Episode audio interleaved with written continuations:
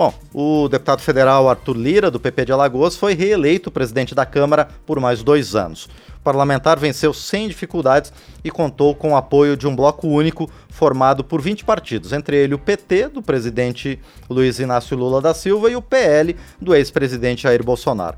Apenas PSOL, Novo e Rede votaram contra a reeleição de Arthur Lira. O deputado alagoano, alagoano vai comandar a casa até fevereiro de 2025 e ele, nessa nova eleição, recebeu 464 votos, 207 a mais do que o necessário para se eleger em primeiro turno. Para repercutir a eleição da mesa diretora da Câmara dos Deputados realizada ontem e as perspectivas de votação para este ano, já está conosco o deputado federal é, Cláudio Cajado, do PP da Bahia, um dos vice-líderes do partido e que está começando, começou ontem, né, o seu oitavo mandato aqui na Câmara dos Deputados. Deputado Cláudio Cajado, bom dia, obrigado por estar aqui no painel eletrônico. Alô? Ô, tá deputado, ouvindo, deputado Cláudio Cajado, bom dia, tudo bem com o senhor? Bom dia, Márcio. Um prazer estar falando com você, com todos os ouvintes aí do painel eletrônico da Rádio Câmara. Mais uma vez aí, iniciando uma nova legislatura, como você disse, a oitava consecutiva. E, para minha alegria, é, mais uma vez, ao lado do presidente Arthur Lira, que foi reeleito aí com uma margem expressiva, a maior da história do Parlamento Nacional Brasileiro. Isso demonstra o poder de articulação, de negociação e a fase boa, positiva, democrática, participativa que a Câmara demonstra interna e externamente para que superemos qualquer adversidade que venha de encontro ao que nós defendemos, que é o Estado de Direito e a democracia. A Câmara ontem deu uma demonstração inequívoca de que está antenada com os mais elevados anseios da sociedade brasileira e que as perspectivas para esse mandato que se inicia, que se iniciou ontem, são as melhores possíveis, dentro, claro, daquelas premissas de que os contrários em pensamentos podem conviver harmoniosa e pacificamente sem que haja agressões físicas, sem que haja xingamentos, baixarias. É isso que nós demonstramos no dia de ontem, com a eleição de Arthur Lira e os demais membros da mesa diretora da Câmara dos Deputados para o biênio 2023-2024. Muito bem. Bom, deputado Cláudio Cajado, sempre é um prazer receber o senhor aqui no painel eletrônico. Eu quero quebrar o protocolo um pouquinho para pedir para o senhor, se o senhor conseguir religar a sua câmera no seu celular, para os nossos. Pronto, perfeito, deputado. Obrigado. Para quem está acompanhando. Tá bom, assim? Tá, tá melhor. Sempre a sua imagem é melhor aqui para gente, deputado. Para quem está nos acompanhando pelo YouTube também poder ver o senhor. Muito obrigado, deputado. Bom, eu parabenizo o senhor então pelo oitavo mandato, pela recondução pelo povo da Bahia, essa confiança que o povo da Bahia tem dado consecutivamente ao senhor. E eu gostaria de começar perguntando justamente com o que o senhor falou agora. Essa ampla coligação de partidos, esse bloco que foi formado para garantir a reeleição do deputado Arthur Lira, é um indicativo de como vai ser essa legislatura? Na verdade, Márcio, é, no passado, e os mais antigos sabem disso, principalmente alguns partidos de esquerda, por que não dizer em especial o Partido dos Trabalhadores, quando você faz uma tentativa de disputa ideológica ou de posicionamento contrário dentro da eleição da Câmara, que tem um critério absolutamente justo, é o da proporcionalidade, você corre o risco de ganhar ou perder. No passado, repito, aqueles que é, foram de encontro a este critério da proporcionalidade e perderam, ficaram fora dos espaços que a Câmara tem. Quais são esses espaços? As presidências de comissões, as posições na mesa diretora, além do presidente, você tem a de primeiro vice, segundo vice, secretários, etc. E também em relação às relatorias. Como o nosso sistema no parlamento é presidencialista, o poder do presidente da Câmara é muito grande, porque é ele que, ao final, decide quem vai ser relator, decide quais é, os membros que irão presidir essa ou aquela comissão, indicando pelo partido para que possa haver eleição. Quando existe acordo, as eleições normalmente se dão por aclamação, porque o acordo pluripartidário ele envolve, como nós vimos ontem, a eleição de Arthur, que é do progressista, mas também nós elegemos o vice-presidente, que é do republicano, o segundo vice, que é do PL, é? É, o PT está lá com a segunda secretaria, ou seja, existe uma conjunção de partidos, cada um diante da sua proporcionalidade, sendo representado, seja na mesa diretora, seja nas comissões. Essa, esse blocão, como está sendo alcunhado, como está sendo chamado, o que fez com que houvesse eleição ontem, é justamente para isso para que cada partido, dentro desse bloco, tenha a sua participação, a sua representatividade e, digamos assim, o seu nacho de poder dentro da estrutura da Câmara dos Deputados. Ou seja, todos se sentem contemplados. E essa deve ser, sinceramente, a forma costumeira como nós devamos agir aqui dentro da Câmara. Claro que isso não significa alinhamento automático de nenhuma matéria ou de nenhuma posição em relação a que cada partido defende. Essa questão diz respeito às posições que a Câmara tem para com os seus membros e, consequentemente, cada partido político. Agora, cada matéria que será objeto de discussão e de votação, aí sim, cada partido e, eventualmente, cada parlamentar terá a sua posição para ser discutida e ser apresentada através do voto, seja os seus eleitores, seja a sociedade brasileira. Mas o que nós devemos comemorar é a articulação, é, sem dúvida nenhuma, mérito do deputado Arthur Lira de, de uma forma muito plural, de uma forma muito, é, digamos assim, expansiva, conseguir reunir tantos partidos, né, 20 partidos sobre um me uma mesma tese, sobre um, um, um, mesmo objetivo e darmos aí à nação brasileira uma eleição absolutamente tranquila, sem nenhum tumulto, sem nenhum tipo de intercorrência e que fez com que a Câmara em especial, repito mais uma vez, nesse momento que nós passamos no início do ano, de uma, uma grave turbulência social, demonstrar que nós estamos firmes e fortes na defesa da democracia, dos espaços democráticos, cada um pensando da sua forma, mas com o um único objetivo, de trabalharmos com foco no Brasil, nos brasileiros e, acima de tudo, no fortalecimento das instituições. E dentro disso, deputado Cláudio Cajado, como deve ser a relação institucional do Congresso Nacional, especialmente da Câmara dos Deputados, com o Poder Executivo? Bom, o presidente Arthur Lira fez um belíssimo discurso ontem. Eu acho que nós temos, inclusive, que poder divulgar as palavras do presidente Arthur Lira quando ele colocou que é importante que cada poder fique no seu quadrado. De tudo que ele falou, eu penso que essa parte é, fica bastante é, é, digamos assim, é, é, exaltada no, no discurso dele. Cada poder, cada ente do regime democrático esteja respaldado dentro dos critérios condicionais das suas competências no seu quadrado, ou seja, não vamos avançar no limite dos demais poderes. Vamos, como diz a Constituição, trabalhar cada poder dentro da sua independência, porém com harmonia com os demais poderes. E isso claramente é um recado que nós estamos dando aqui pelo parlamento, através do nosso presidente, de que os poderes têm que saber conviver harmônica, independente, porém pacificamente. E isso é um, um objetivo que nós vamos perseguir. Dentro dessa tese, eu penso que o poder, ele também disse, Arthur, no discurso de após a eleição, de que nós seremos independentes. Poder legislativo, a Câmara dos Deputados em especial, não será subjugado pelo Executivo.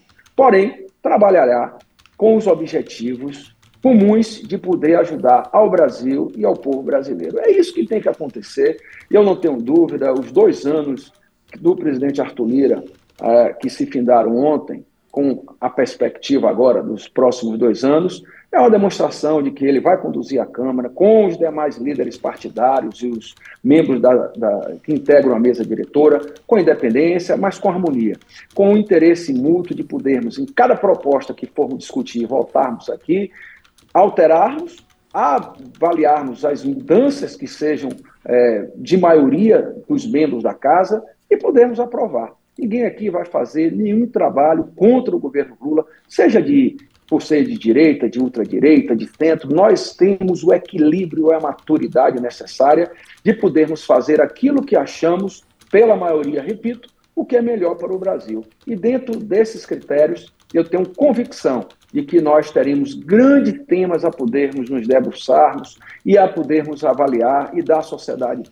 brasileira legislações modernas, dentre as quais eu quero ressaltar Sim. aqui, Márcio, nós temos, de início, o presidente já deixou isso claro nas várias entrevistas que deu ontem, a reforma tributária. Essa é a primeira pauta a ser levada a efeito nos próximos meses. Em seguida, o próprio governo tem interesse, eu também acho que é fundamental a discussão do novo arcabouço fiscal, dessas questões que envolvem aí não apenas o teto de gasto, mas a lei de responsabilidade fiscal e todo esse amparato que envolve os gastos públicos. Nós não podemos perder de vistas que o Brasil tem que estar antenado, tem que estar é, de forma muito clara é, mantendo as políticas fiscais para que não haja um descontrole das, das contas públicas. Porém, como o novo governo defende também, em simetria, em harmonia com as políticas sociais. Nós vamos fazer essa discussão e eu não tenho dúvida alguma que haveremos de fazer, ao final, uma lei que seja um, um equilíbrio entre esses dois lados, a, a responsabilidade fiscal e a responsabilidade com o social. E também, aqui, eu considero que é fundamental, até porque tem prazo, as medidas provisórias que foram editadas, tanto no final do governo do ano passado com o governo Bolsonaro, quanto as que foram editadas neste ano pelo presidente Lula, como a questão do CARF, né, o voto privilégio, o voto de qualidade do CARF, a questão da medida provisória que trata do salário mínimo, a questão da medida provisória que aumenta de 400 para 600 reais o Auxílio Brasil e tantas outras questões que dizem respeito aí a tanta a, Constituição do novo governo com seus vários ministérios, quanto as matérias que ficaram ainda aí pendentes de votação. Então, pode ter certeza, vocês da Rádio Câmara, nossos queridos amigos da TV Câmara terão muito trabalho, principalmente a partir depois do Carnaval. Eu que sou baiano, você sabe, o nosso ano só começa mesmo depois do Carnaval. Né? Então, eu acredito que a partir do dia 28 de fevereiro e início de março, nós teremos grande, mais um, um grande trabalho pela frente e a Câmara está preparada com esses novos membros e os antigos a poder dar o seu melhor pelo bem do nosso país. Isso pode ter certeza. Pois é, deputado Cláudio Cajado, as festas populares também são uma manifestação da democracia, não é verdade, deputado? Todos merecemos um pouquinho disso, não é? Bom. É verdade, hoje, só a guisa de informação, Sim. é dia de Emanjar. Não é a rainha do mar, que nós da Bahia, por estarmos num estado litorâneo, é, desde cedo as pessoas já estão indo é, fazer as suas oferendas. Você sabe que na Bahia existe uma coisa chamada Sim. sincretismo religioso, Sim. que é a a, a, a, agregação entre os que são católicos e das matrizes africanas, como o candomblé, e isso, para mim, é a essência da democracia e da pluralidade cultural do nosso país. É uma lição de boa convivência, com toda certeza, deputado. Bom, o senhor falou, deputado Cláudio Cajado, da reforma tributária. Para onde deve caminhar a reforma tributária? A gente já teve muitas discussões na legislatura passada, elas vão servir de base para se continuar essa reforma agora, deputado?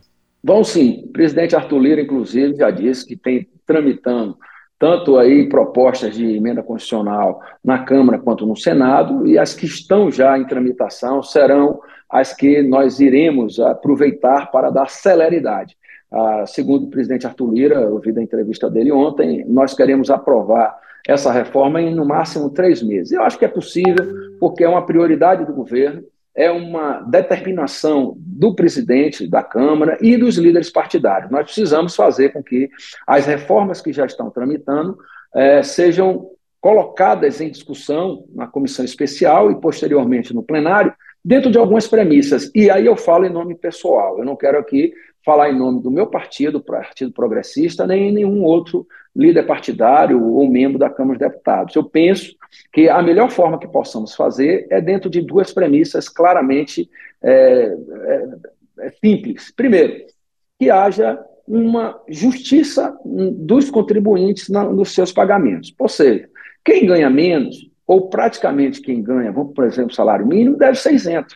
Quem ganha mais, aí você tem que ter a progressividade da tabela. Quem ganha mais tem que pagar mais, quem ganha menos tem que pagar menos. E quem ganha muito pouco não tem que pagar nada.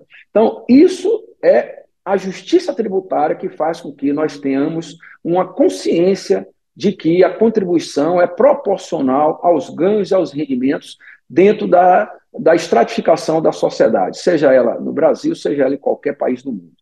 Segundo, que nós possamos, aí é, é uma moeda de dois lados, não perder a atual carga tributária que dá um quantitativo de receita, ou seja, não ter diminuição da receita que os governos, seja federal, estaduais ou municipais, hoje recebem, e, se possível, aí é que vai ser o grande desafio, diminuir a carga tributária aumentando o número de consumidores para que essa receita permaneça no limite atual.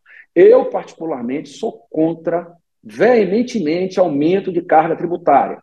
Eu vejo, vez por outra, falando que, ah, porque a carga tributária, para poder fazer frente aos gastos, tem que ser aumentada. Nós, eu pessoalmente, sou contra aumentar a tributação. A carga tributária no Brasil já é elevadíssima, é uma das maiores do mundo. O que nós temos que fazer é um condensamento, é um agrupamento dos vários impostos que hoje nós pagamos em menos impostos. Se hoje a carga tributária, por exemplo, você tem COFINS, você tem PIS, você reduz para um único imposto. E em cima do, do que é feito de imposto, em cima do consumo, em cima da produção, em cima da renda. Então, esses parâmetros, eu creio, que são hoje consensualizados é, de forma mais pragmática para que possamos avançar. Então, se a gente consegue fazer com que essa equação da justiça tributária seja aplicada, se a gente consegue manter o atual nível de receita dos tributos, e se a gente consegue diminuir o, a, o, o, percentual de contribuição que todos pagam, aumentando a, a, o número de consumidores e, consequentemente, mantendo ou até ampliando essas receitas tributárias, sem que haja elevação da carga tributária, eu penso que nós teremos um grande avanço e, sinceramente, todos aplaudirão. Na minha opinião, esse é o objetivo que nós temos que perseguir. Muito bem, nós conversamos então com o deputado Cláudio Cajado, vice-líder do PP aqui na Câmara dos Deputados, deputado que caminha, está começando agora seu oitavo mandato aqui na Câmara Federal. Deputado, mais uma vez, então, agradeço por sua gentileza de sempre em participar conosco aqui do painel eletrônico e desejo um trabalho bastante positivo para todos nós ao longo desses quatro anos. Muito obrigado, deputado. Márcio, eu que agradeço e em seu nome eu quero dar um grande abraço a todos da Rádio Câmara, a todos da TV Câmara, a todos que transmitem para a sociedade brasileira o trabalho da Câmara dos Deputados. Bom dia a você, boa semana e todos tenham um feliz ano 2023, já que hoje iniciamos, de fato, o nosso período legislativo. Um abraço, fiquem com Deus e muito obrigado pela oportunidade. Estarei sempre às ordens. Mais uma vez a gente agradece e devolve ao senhor mais uma vez as palavras gentis. Esse foi o deputado Cláudio Cajado, do PP da Bahia, aqui no painel eletrônico.